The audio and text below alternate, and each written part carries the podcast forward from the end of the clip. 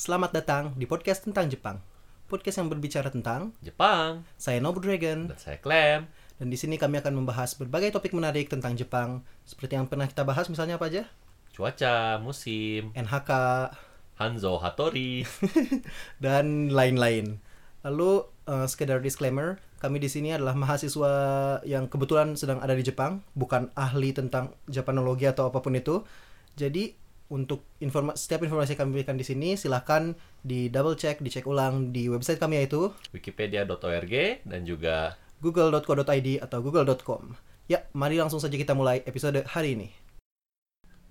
Oke, jadi episode kali ini kita akan menjawab pertanyaan pendengar. Yeay! Yeay! Pendengar nggak ya? Dia nggak bilang pendengar. Tapi anyway di email ya harusnya ya. Di email kami masuk sebuah pertanyaan. Eh, judulnya nanya tentang keseharian di Jepang, Mas. Lalu kasih nama nggak ya? Udah kasih ini aja ya, kasih pertanyaannya. bukan Apa? eh, inisial Oh, inisial dari ya. WP. Iya. Eh, WP. Jadi eh, karena kalau di podcast orang dengar podcast Jepang tuh mereka nggak pernah ngasih nama sih. Oh. Bahkan oh ini orang lupa bahas di episode radio kayak Hmm, mereka iya, selalu iya, kasih iya, kalau radio. Kayak bahkan nama kasih ra- radio nama name ada radio, namanya ya. Jadi di sini kita kasih ident- eh, in- eh, nggak kasih namanya, kita kasih Inisial. inisial eh, Mr. WP ngasih pertanyaan yaitu kalau boleh tahu keseharian yang dilakuin satu atau dua bulan di Jepang itu ngapain aja mas? Khususnya bagi pengadu nasib di Jepang. Kayak gimana nyari makan ngurus internet tahu jalan ke stasiun dan lain-lain dah pokoknya. Atur nuhun diantos jawaban anak. Jadi eh, kemungkinan dia dari Sunda. Dia dari Sundanya.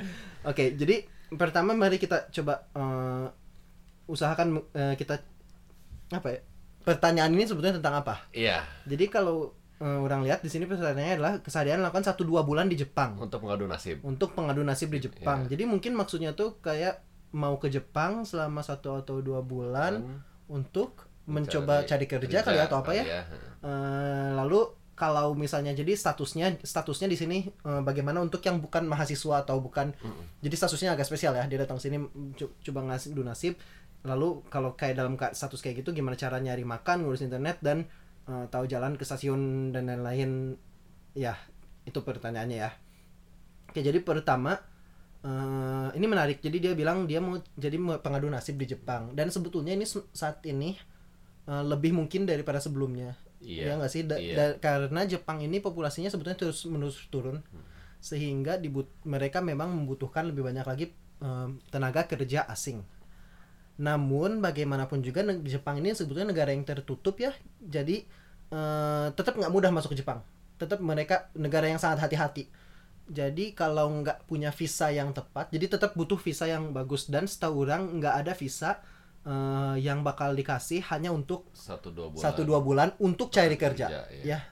Jadi visa yang ada kalaupun ada adalah eh, pelajar salah satu yang paling gampang lalu turis. Turis ya. eh apa lagi yang ada ya? Nah ini menarik. Kalau dari negara Eropa ada yang namanya working holiday. Working holiday. udah nggak tahu apakah Indonesia bisa working holiday ke Jepang. Oh. cuman kayak temen orang dari Perancis ada dia working holiday ke sini. Jadi dia satu tahun boleh kerja di sini. Ya gitu. Working holiday. Cuman boleh sekali seumur hidup. Tapi jadi dia eh, visanya nggak sulit jatuhnya. Karena dia datang sebagai eh, untuk working holiday nah ini orang nggak merasa di Indonesia mungkin nggak akan punya kayak gini ya. ya, kemungkinan nggak ada ya si visa ya. tipe ini ya. Jadi eh, visa apa yang bisa diambil eh, kalau mau datang ke sini? Kalau cuma satu bulan ini adalah visa turis, Turis ya. tapi visa turis ini nggak boleh kerja. Betul. satu lagi ada visa pelajar dan visa pelajar ini adalah boleh kerja maksimum 28 jam per minggu setelah minta izin. Jadi misalnya datang sini dengan visa pelajar eh, nanti boleh pergi ke apa namanya? Baito. bukan pergi ke Oh, imigrasi imigrasi ya. ke imigrasi imigrasinya di imigrasi mengajukan Kan, izin, izin, untuk ya. kerja dan ini akan dikasih izin kerja maksimal 28 jam per minggu. D- di luar kerja di dalam universitas. Jadi misalnya datang ke sini sebagai pelajar di dalam universitasnya ada ada pekerjaan, Pekerjaan, gitu. Uh, misalnya asisten dosen atau apa kalau kayak gitu jamnya beda ya di luar itu setahu orang. Jadi kayak gitu oke tapi kita balik lagi nih pengadu nasib jadi pertama ada visa itu ya sekarang anggaplah dia berhasil dapat eh, visa satu dua bulan di sini oke sorry satu lagi Untuk kalau turis satu lagi bisa masuk ke sini dengan e-paspor. Iya. Jadi se- em, e-paspor ini setahu orang hanya bisa bikin di Jakarta. Mana tahu nggak? Kayak lupa. adik tapi- orang itu kayak ya, nggak bisa dibikin di Bandung, mereka harus pergi ke Jakarta. ya. Nggak tahu orang apakah udah berubah. Gimana tahu gimana? Tapi seingat orang emang semua balik ke Jakarta sih maksudnya. Ujung-ujungnya. Makanya ke Bandung pun tuh sebetulnya aja lebih ke nitip sih, lebih ke minta agensi untuk bikinin. Seingat orang Agensi. agensi ada ada kayak gitu. Kan oh, ada- enggak, ada iya, beda beda makanya yang yang di Bandung itu sama tapi tetap harus ke Jakarta juga. Oh jadi di Jatuhnya. Bandung tuh bisa, tapi kalau ke agensi, Si, iya gitu. untuk e-paspor gitu ya. Enggak, untuk enggak itu untuk paspor biasa. Makanya untuk e-paspor Paspor tetap biasa kan ada imigrasi cuy di Indonesia. di Indonesia di, Eh di Bandung sorry, di Bandung ada kantor imigrasi lagi bisa bikin paspor di sana. Oh, enggak visa kan? Ini bukan lagi ngomongin visa, Oh, paspor, oh, paspor. e-paspor. Oke, i- oh paspor. Oh, Fokus, Oke. fokus bang, e-paspor, fokus. Oh ya kalau pas oh e-paspor. Hmm. Iya e-paspor. Enggak, enggak tahu, enggak tahu orang kalau gitu. Enggak tahu. oh, benar kira yang visa yang kayak di itu ada kan? Yang Iya, kalau- Cuy, fokus cuy. Fokus, fokus, fokus. Kalau pakai e-paspor nggak butuh visa ke Jepang. No, baru tahu orang bahkan. Karena nggak pernah pakai e-paspor. Iya nggak karena jarang yang punya sih. Oh, oh iya. saudara- Maksudnya harus bikin di Jakarta, jadi ya Oh. nggak sebanyak kita yang punya kayaknya. I guess I don't know. Anyways, jadi eh, jadi ada jadi ada namanya e-paspor, paspor elektronik. Udah nggak tahu bentuknya kayak apa, belum pernah lihat. Katanya bikin di Jakarta. Eh, s- mungkin bakal extend ya lama-lama. Cuman sementara seadik kurang datang sini Januari mereka setahu orang bikin di Jakarta. Bikin di Jakarta, lalu bisa datang ke sini tanpa visa lagi, tanpa pengajuan visa lagi. Kalau udah pegang e-paspor, bisa langsung datang sebagai turis ya. Nah, kalau visa memang bikin di kedutaan. Ya. dan di mana pun kedutaan ada artinya. Kalau di kita di Jawa Barat di Bandung kan nggak ada. Eh, adanya di Jakarta makanya harus ke Jakarta. Cuman orang di Surabaya kalau nggak salah ada kedutaan lagi Ya nggak itu sih kan tergantung wilayah. makanya kita kan jadi ya. jatuhnya itu kan. Jadi nggak semua harus ke Jakarta. Kalau e-paspor orang nggak tahu di mana lagi bisa bikin saya Jakarta. Mungkin ada.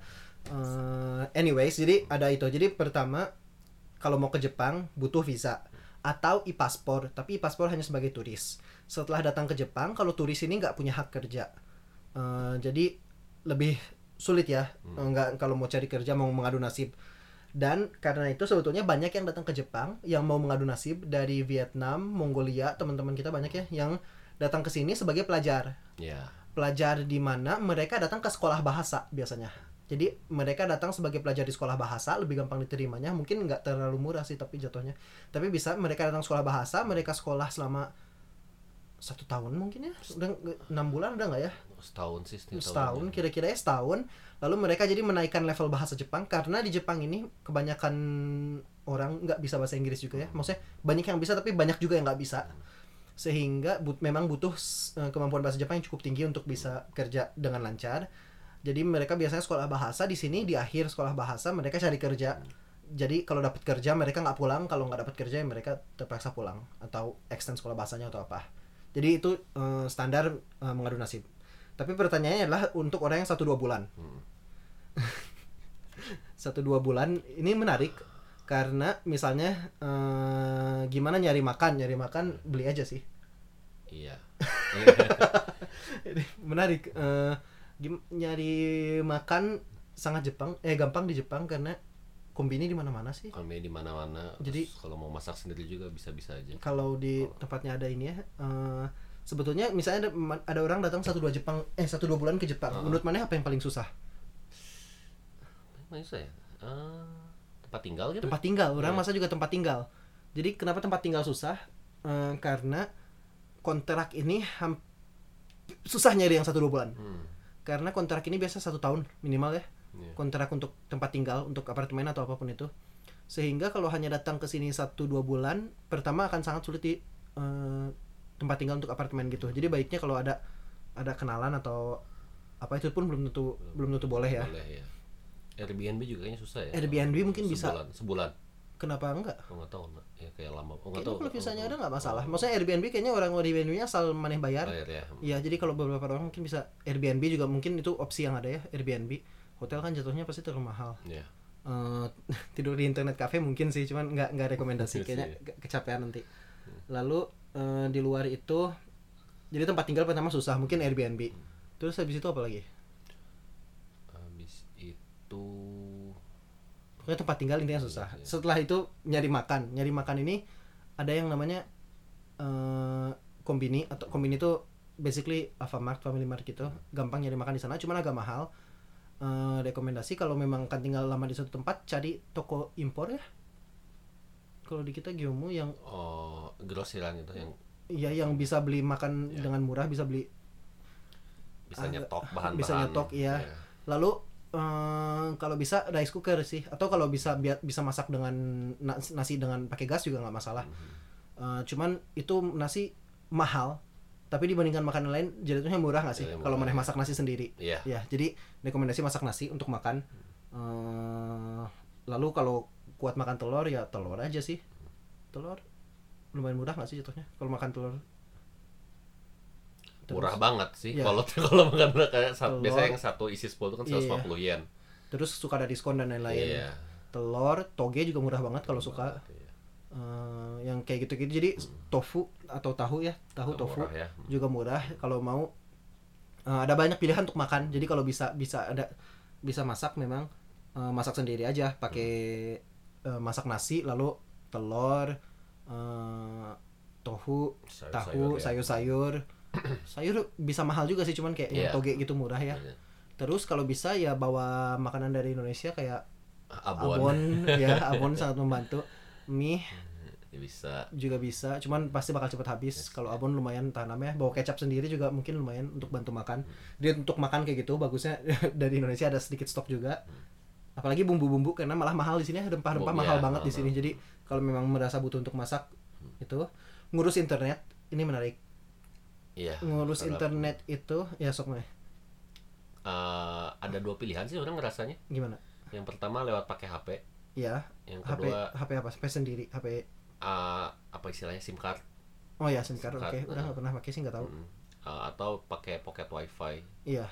Jadi smartphone gak mungkin. Kalau orang ini tinggal satu dua bulan di Jepang, karena maneh butuh minimal 2 tahun di Jepang. Jadi maneh butuh visa 2 tahun di Jepang untuk bisa bahkan ngurus kontraknya aja butuh segitu lama.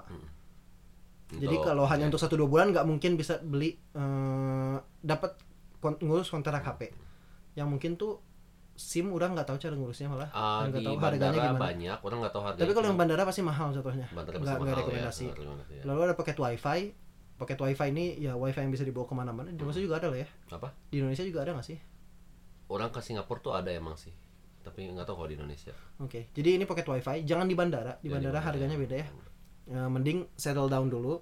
Eh, kalau ada temen atau kalau ada laptop atau ini HP pakai udang kalau lagi dalam keadaan nggak ada internet tuh kayak cari wifi. Ya, di sini Starbucks misalnya. bisa ya. Mm, jadi kayak di Starbucks kan bisa.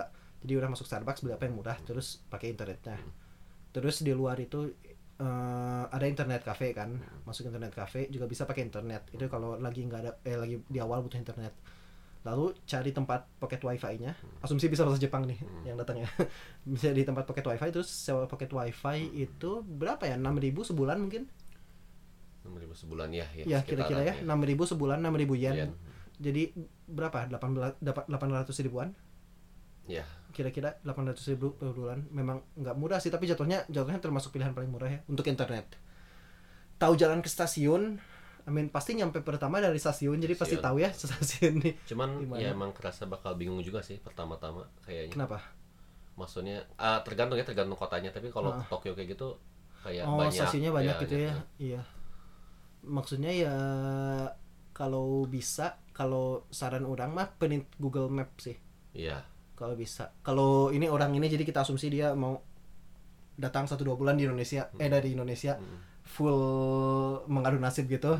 Mending dari awal kalau udah tahu tempat tinggal print karena HP kemungkinan nggak akan ada internet apalagi di awal. Bisa sih dapat wifi cuman kalau bisa print aja. Apalagi kalau baterai habis misalnya. Ya ngecharge susah nggak sih di sini?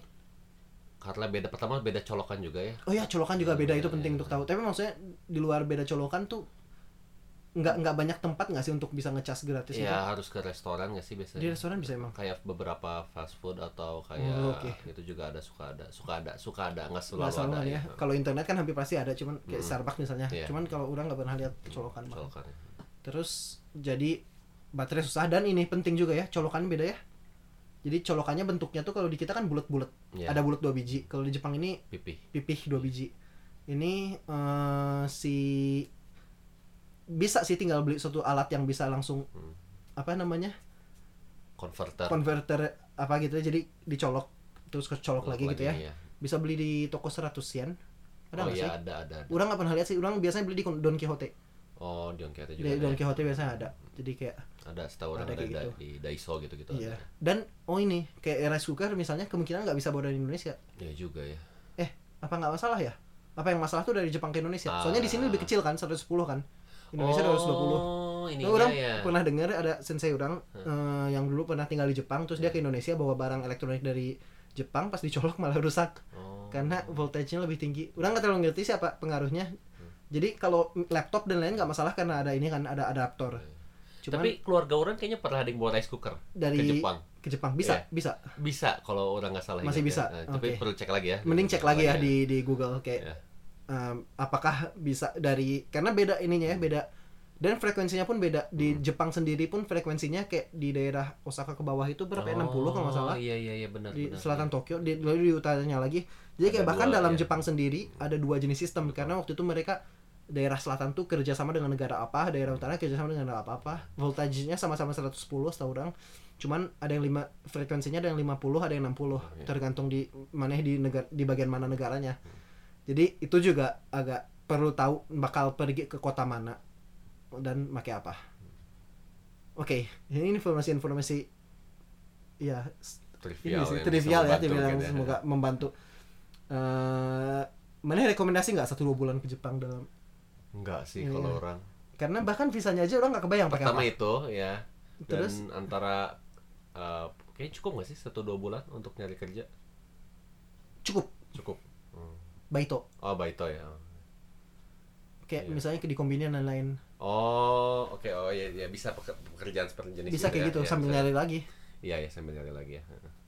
Cuman orang nggak tahu pakai visa apa ke sini. Iya. Jadi eh, rekomendasi tuh jadi yang jadi gini kalau misalnya masih ini anak misalnya SMA yang nanya iya iya. eh, terus mau belajar apa? Keperawatan itu dicari di sini. Iya. Jadi karena di Jepang ini kan banyak banget orang tua kan populasi tuanya kalau yang pernah belajar pas SMP piramida terbalik gitu kan. Hmm. Yang populasi tuanya jauh lebih banyak daripada anak muda dan eh, ada kekurangan shortage di perawat. Meskipun yang eh, ini lebih diutamakan kayaknya wanita ya. wanita ya Jadi lebih mudah harusnya. Jadi mereka tapi mereka memang cari satu tuh perawat. Yang kedua kalau misalnya eh, tertarik industri-industri eh, perikanan, Iya. eh, pertanian, jadi farming gitu dan lain-lain, itu juga di sini dicari. Iya. Karena anak muda itu pada nggak mau kerja menjadi petani. Karena petani ini eh, pertama tinggalnya di desa, yang kedua gajinya jatuhnya kecil dibandingkan dengan kerja di kota. Jadi em, jarang yang mau. Meskipun ada ada influx dari kota keluar dari Tokyo itu terutama dan lain-lain yang pergi ke desa-desa untuk menjadi petani. Tapi lebih banyak lagi anak muda yang masuk ke kota besar. Jadi ujung-ujungnya ada shortage, ada kekurangan petani padahal sangat dibutuhkan di Jepang. Jadi kalau ada yang tertarik dengan pekerjaan petani, pekerjaan eh, Perikanan. perikanan, setahu orang kayak di daerah di Miyagi ini eh, ada orang-orang yang datang dari mana ya? Indonesia. Orang baca di koran waktu itu Indonesia Vietnam gitu datang di sini terus mereka sangat terbantu gitu. Terus juga ini sih orang ada beberapa kenalan anak SMK Ya. lulusan SMK ya dan ada ada programnya sebetulnya di Indonesia itu. Orang lupa nama programnya tapi banyak anak SMK lulusan mesin dan Heeh. Industri otomotif gitu Iya, kayaknya iya. yang emang program lima tahun di Jepang. Eh Iya, orang tiga juga- tiga tahun tiga say gitu ya? Iya say orang gitu. juga agak sering dengar kalau kayak gitu. Itu lebih enaknya karena disediain asrama dan lain Iya. sebagainya gajinya juga pokok. Tapi biasanya memang ada asrama kok kalau yang untuk yang datang dari datang luar gitu. ya ada ya. Cuman ini hati-hati hati-hati Ah, jangan iya. ba- jangan eh, hati-hati dengan perusahaannya. Kalau bisa cari yang udah ada senior betul. yang ke sana dan dengar ceritanya. Karena ada beberapa tempat yang di mana cuman biasanya ini untuk yang masuk ilegal. Iya. jadi masuklah usahakan masuk dengan legal. Ya, cuman yang legal pun masih bisa bermasalah. Betul. Eh, disebutnya apa ya Bela- human trafficking Atau baru trafficking. atau apa ya parah memang di sini. Jadi yang mereka laku- lakukan adalah jadi ini eh, ada yang dari Cina imigran dari Cina mereka masuk eh, ilegal. Hmm. udah pernah baca di koran itu. Lalu mereka eh, gajinya tuh rendah banget. Visa paspor mereka diambil jadi mereka nggak bisa pulang. Pulang. Jadi mereka nggak bisa ke mana-mana mereka stuck di sana dan mereka kerja dari pagi terus sampai malam tidur kerja lagi pagi sampai malam hanya istirahat satu hari hari minggu kalau nggak salah. Sabtu pun kerja. Dan dikasih uangnya kecil banget sehingga mereka nggak bisa ngapa-ngapain. Dibayar jauh di bawah upah minimum Jepang. Dan disuruh kerja jauh di atas jam maksimal orang boleh kerja gitu jadi karena mereka kurang orang dan mereka nganggapnya karena mereka ngambil visanya mereka nganggap "Oh, orang ini nggak bisa ngapa-ngapain lawan kita. Jadi meskipun Jepang ada image oh baik-baik semua nggak nggak kayak gitu juga. Banyak perusahaan yang agak eh, parah. Jadi usahakan kalau ke sini pun cari yang eh, kalau bisa yang udah ada senior yang pernah ke sini udah ada ada ada informasi. Meskipun orang nggak pernah dengar sih kalau yang perikanan yang pertanian orang belum pernah dengar yang cerita kayak gitunya sih. Biasanya yang pabrik-pabrik gitu loh yang Oh iya. yang Kasus-kasus yang kasus ya. gitu ya dan usahakan datang sini dalam bisa bahasa Jepang Iya itu penting. ya. sebisa mungkin Iya. Eh, kalau minimal bisa lapor ke yang berwajib pihak berwajib seandainya Ada apa? diper- ya karena kadang-kadang datang ke sini nggak bisa bahasa Jepang sehingga ketika si atasannya itu jahat pun ya titik gitu nggak bisa nggak bisa nggak bisa cari pertolongan jadi usahakan minimal untuk menyelamatkan diri. Iya. Iya. tapi kalau ada eh, rekomendasi terbaik seandainya ada uangnya eh, kalau mau memang ada niat pengen kerja Jepang nih gitu ya orang rasa rekomendasinya adalah sekolah bahasa Jepang sih nomor satu. Betul. sekolah bahasa Jepang cari yang enam bulan atau satu tahun karena penting juga untuk menaikkan kemampuan bahasa Jepang lalu eh, kerja di sini.